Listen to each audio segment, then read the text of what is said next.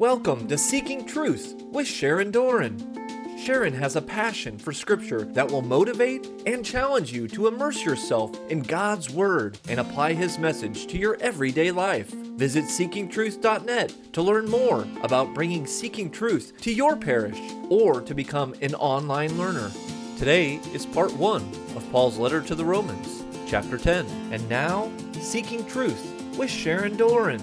Hi, everybody. Welcome to our discussion tonight of Romans chapter 10. The title tonight is Salvation is Offered to All. I'll start with a quote from St. Jerome Ignorance of Scripture is ignorance of Christ. Now, that's both the Old Testament scripture and the New Testament scripture because they both point us to Jesus Christ. And in fact, for me personally, finding Jesus hidden in the Old Testament is even almost more exciting. Ignorance of scripture is ignorance of Christ. St. Jerome is the best known for his translation of most of the Bible into Latin. It was called the Vulgate. He has famous commentaries on all four Gospels, and his list of writings is extensive. Jerome is recognized as a saint and a doctor of the church. He was a hermit in a cave outside of Bethlehem, very near to where Christ was born, and he died on September 30th in 420 AD. I've sat in his cave, I've pondered his thoughts there. St. Paul loves to echo the Old Testament. The Old Testament was the only scripture that God had revealed at the time, and the Jewish scriptures were in Hebrew scrolls. Now, the Old Testament, Alexander the Great had Hellenized the world during the Greek Empire, right? And Greece fell to Rome in 146 BC, 146 years before Christ. The people of Israel spoke Greek and the Hebrew scrolls were translated into Greek. And so the Greek Old Testament, or it's called the Septuagint, it means 70, 70 transcribers or translators. It's the earliest Koine Greek translation of the books of the Hebrew Bible. And there's also various biblical apocrypha and deuter deuterocanonical books included. But in the second century BC, the Hebrew scrolls were available in the Greek language. And the Greek Old Testament scriptures were widely used at the time of Jesus Christ and St. Paul of Tarsus and early Christianity because most of the Christian proselytes, the God-fearers, and other Gentile sympathizers of Hellenistic Judaism couldn't read Hebrew. The text of the Greek Old Testament is quoted more often than the original Hebrew Bible text in the Greek New Testament. That's why we know Jesus used it and Paul used it, especially Paul in his epistles and the apostolic fathers. That's what they quoted from the Greek Septuagint. Now,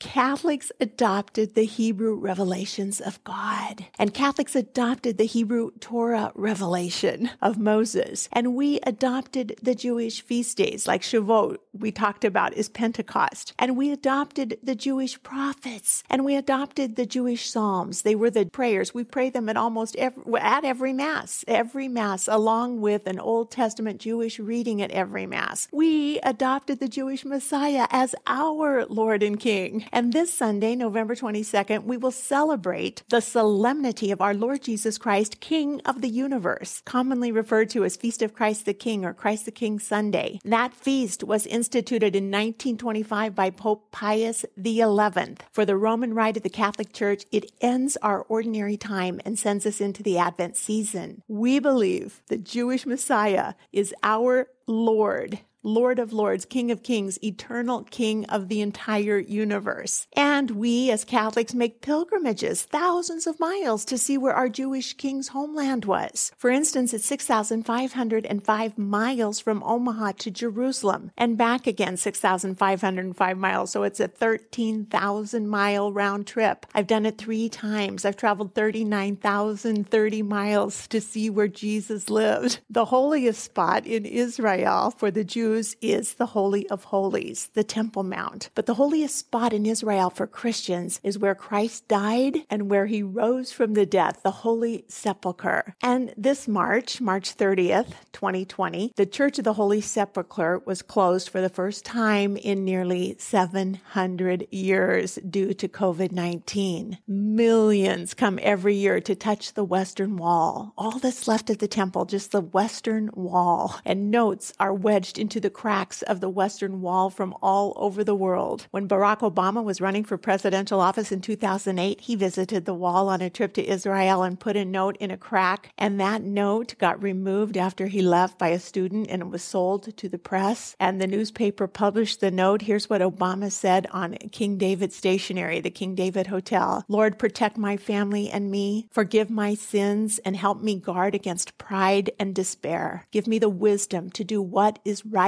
and just, and make me an instrument of your will. I thought that a beautiful prayer. The newspaper endured much criticism, including from the Western Wall's chief rabbi for violating the sanctity of an individual's prayer at the wall by publishing it. President Trump became the first sitting U.S. president to visit the Western Wall. He put his note in, and we don't know what it said, but more than one million prayer notes are placed in these crevices at the Western Wall every single year. The Western Wall's chief rabbi and his team clear out the Western Wall notes two times a year, right before Rosh Hashanah and again before Passover. They take a ritual bath. They cleanse themselves. They work very carefully to take the notes out of the wall with brooms and sticks so they don't harm them. And the notes are placed in bags without being read, and they're buried in the cemetery at the Mount of Olives on the east of Jerusalem's Old City. The slips of paper are treated the same as pieces of Torah scrolls or damaged prayer books. They're forbidden to destroy. Now, in March of 2000, an ailing Pope John Paul II navigated 86 steps to reach the Western Wall and place his note in its stones. He was hunched and leaning on a cane, and John Paul II crowned his Holy Land pilgrimage with a stunning gesture to the Jews at their holiest site, shuffling slowly up to the wall and placing a plea of forgiveness. He had said these words in his address earlier, expressing sorrow over the past errors of his church. He said, God of our fathers, you chose Abraham and his descendants to bring your name to the nations. We are deeply saddened by the behavior of those who in the course of history have caused these children of yours to suffer, and we are asking your forgiveness. We wish to commit ourselves to genuine brotherhood with the people of the covenant. What John Paul understood is that there there is a unity to the two covenants. They are one, the old and the new. Jesus didn't destroy the old, he fulfilled the old. And after a private time of prayer, the Pope made the sign of the cross and momentarily placed his trembling hand on the rocks, placing his note.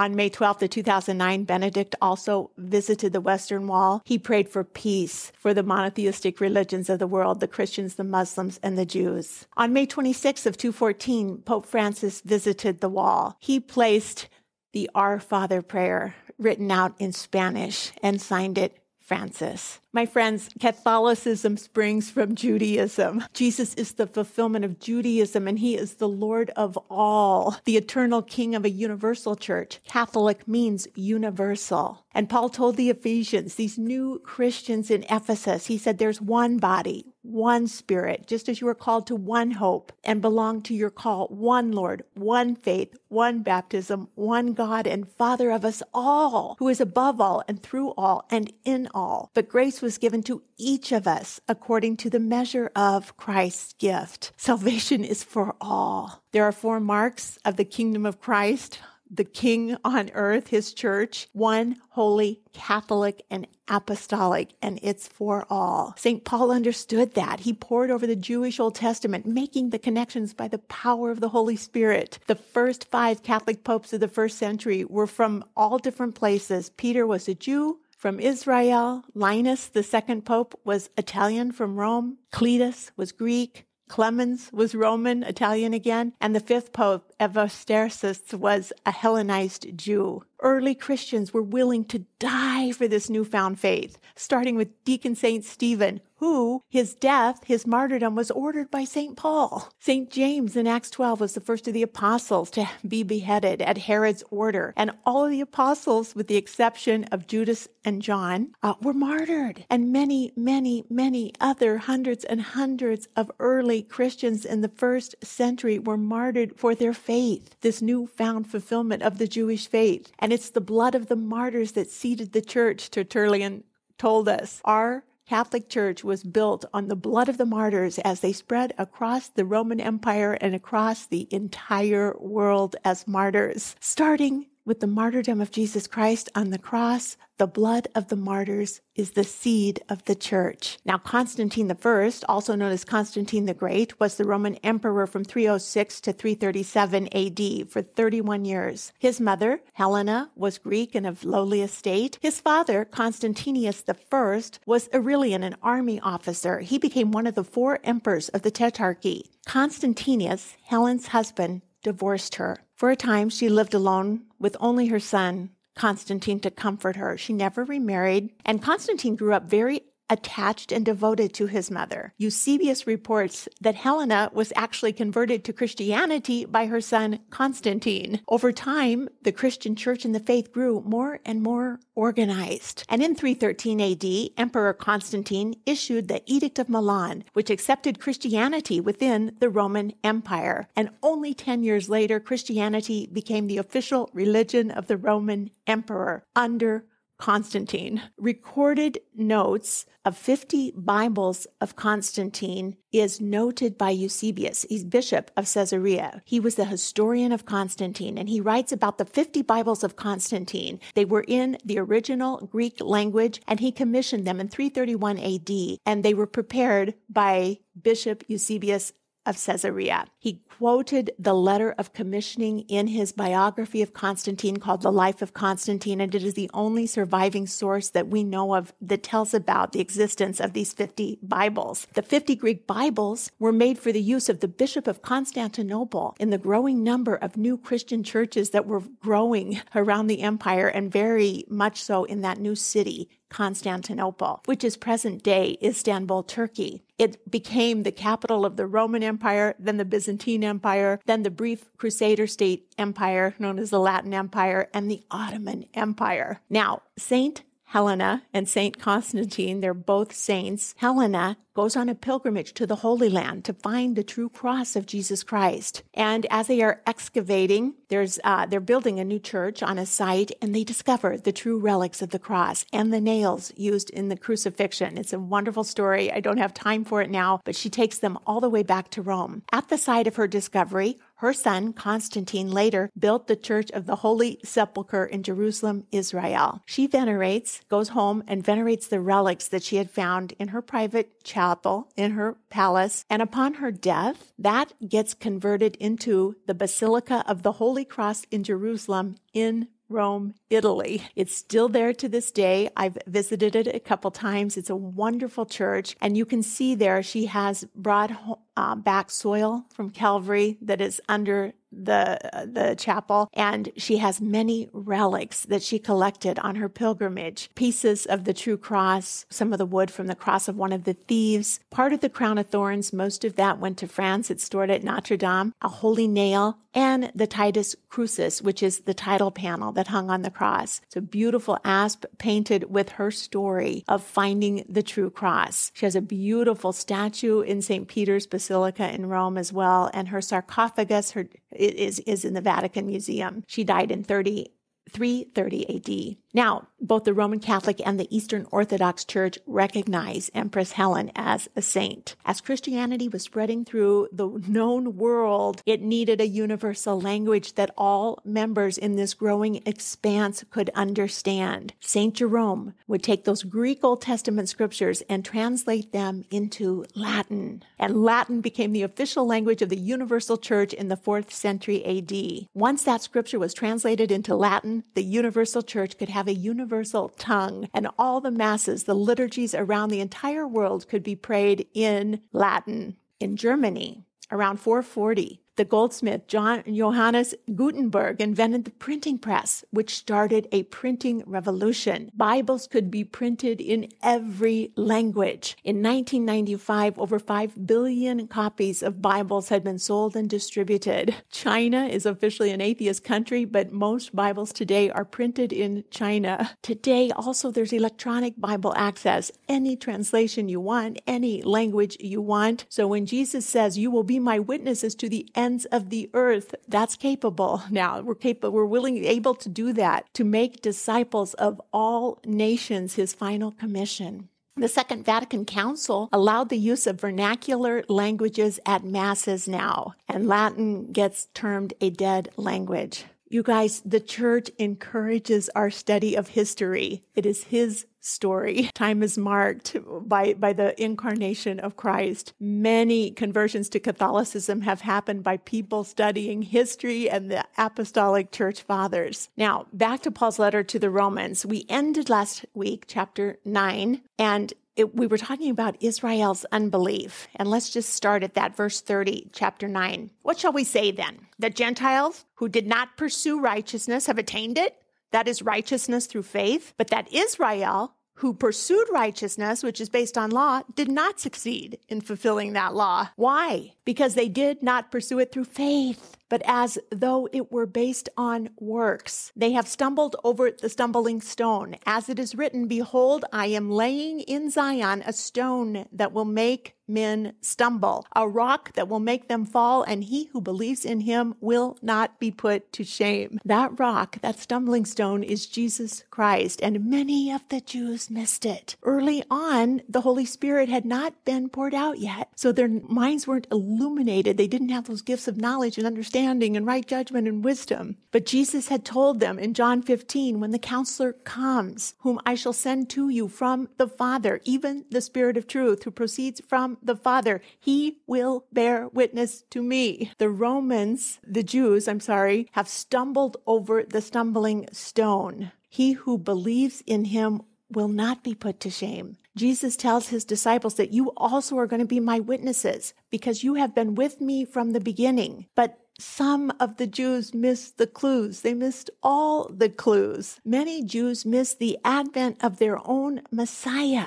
Jesus became a stumbling block, a stumbling rock, a rock that would make them fall. Why was Jesus a rock that made Jews stumble? The idea of a stumbling stone is an odd thing. Who would deliberately place a rock for people to trip over? St. Paul quotes directly from the prophet Isaiah in Romans 9, showing that the stone that's tripped over is because of rejection, because it is rejected rather than being received by faith. First, Paul quotes from Isaiah 8, 14, where the prophet described the Lord as a rock of offense and a stumbling stone to all of Israel. And Paul insists this is not a new idea for the Jewish people, that they would struggle to accept the idea of righteousness being found through faith in Jesus Christ. Because Isaiah 8 says, and he will become a sanctuary and a stone of offense and a rock of stumbling to both houses of Israel, a trap and a snare to the inheritance of Jerusalem. To both houses, the north, the northern kingdoms, the ten to the north and the two to the south, Judah, a stone, an offense, a rock, a stumbling block to both houses of Israel, a trap and a snare. In Romans 9, Paul will then quote from Isaiah 28. Therefore says the Lord God, Behold, I'm laying in Zion for a foundation a stone, a tested stone, a precious cornerstone, a sure foundation, and he who believes will not be in haste. Other translations will not be stricken with panic, will not be disturbed, will not be put to shame. The believers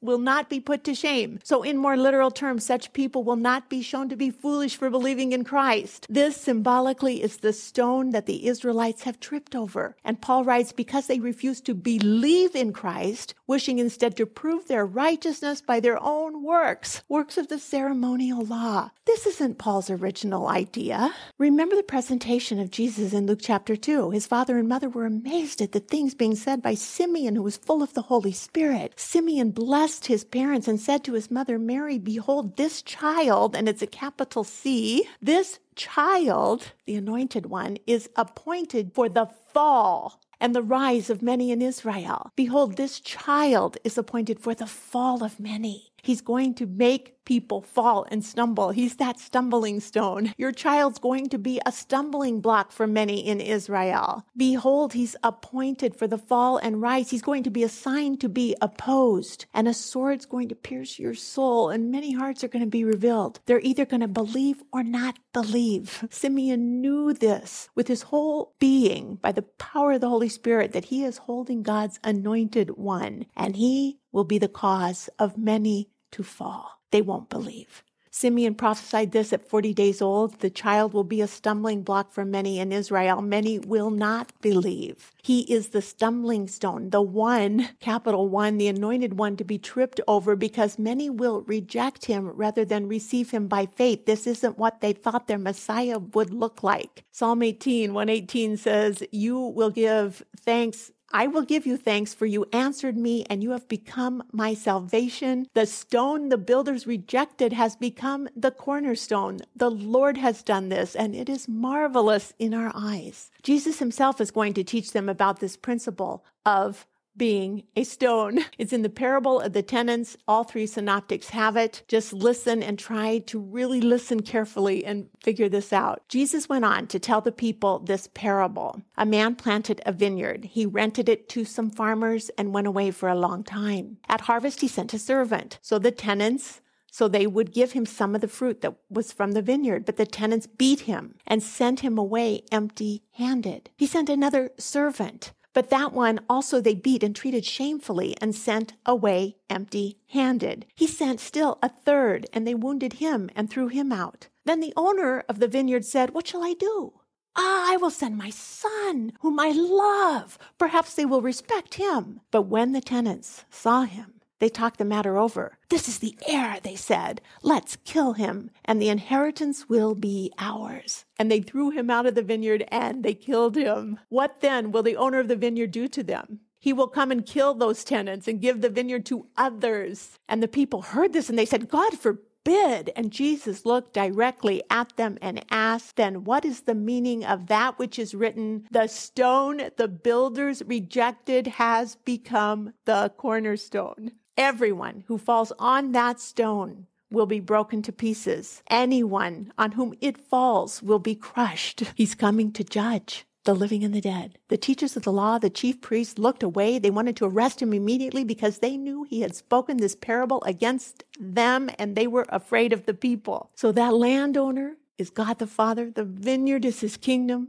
The tenants are Israel's religious leaders and all who reject his son. The servants were the prophets he sent ahead of time and the faithful believers, and the beloved son is Jesus Christ. And yes, when he was killed, the inheritance will be theirs because salvation is offered to all. All who repent, the stone which the builder rejected has become the chief of the cornerstone. Everyone who falls on that stone will be broken, and anyone on whom it falls will be crushed. Jesus Christ, the chief cornerstone. Paul is going to preach this to the new Ephesian believers, the Christians, the Gentile converts in Ephesus when he says in Ephesians chapter 2, 19, you are no longer foreigners and strangers and but fellow citizens with God's people, the Jews, and also members of his household. You're one of us now, but you're built on the foundation of the apostles, the prophets, and Jesus Christ himself as the chief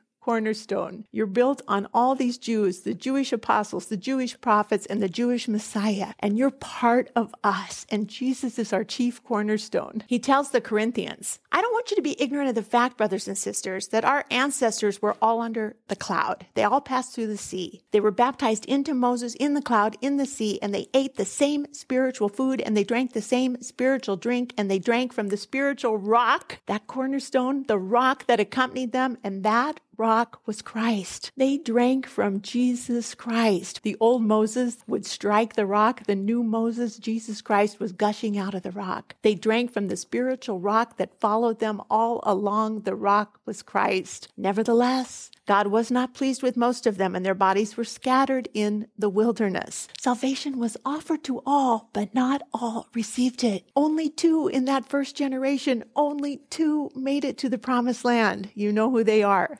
Joshua and Caleb. One more Jesus rock example, and then we'll go on. But Daniel, Daniel the prophet, he's taken away in the Babylonian exile, and he serves King Nebuchadnezzar of Babylon, and the king has a dream. And the king won't tell his dream. He's very upset by the dream, but he won't tell the dream to anyone. He wants them to tell him what he dreamt. None of the Babylonians could do it. They call for Daniel, the Jewish exile. Daniel says, You saw, O king, and behold, a great image. This image, mighty and exceeding in brightness, stood before you, and its appearance was frightening. The head of the image was fine gold, the breast were arms of silver, the thighs, the belly were bronze, the legs were iron, and the feet were partly of iron and partly of clay. And as you looked, a stone was cut out by no human hand, and it smote the image on its feet of iron and clay and broke them into pieces. Then the iron, the clay, the bronze, the silver, and the gold all together were broken into pieces and became like chaff of the summer threshing floor, and the wind carried them away, so not a trace of them could be found.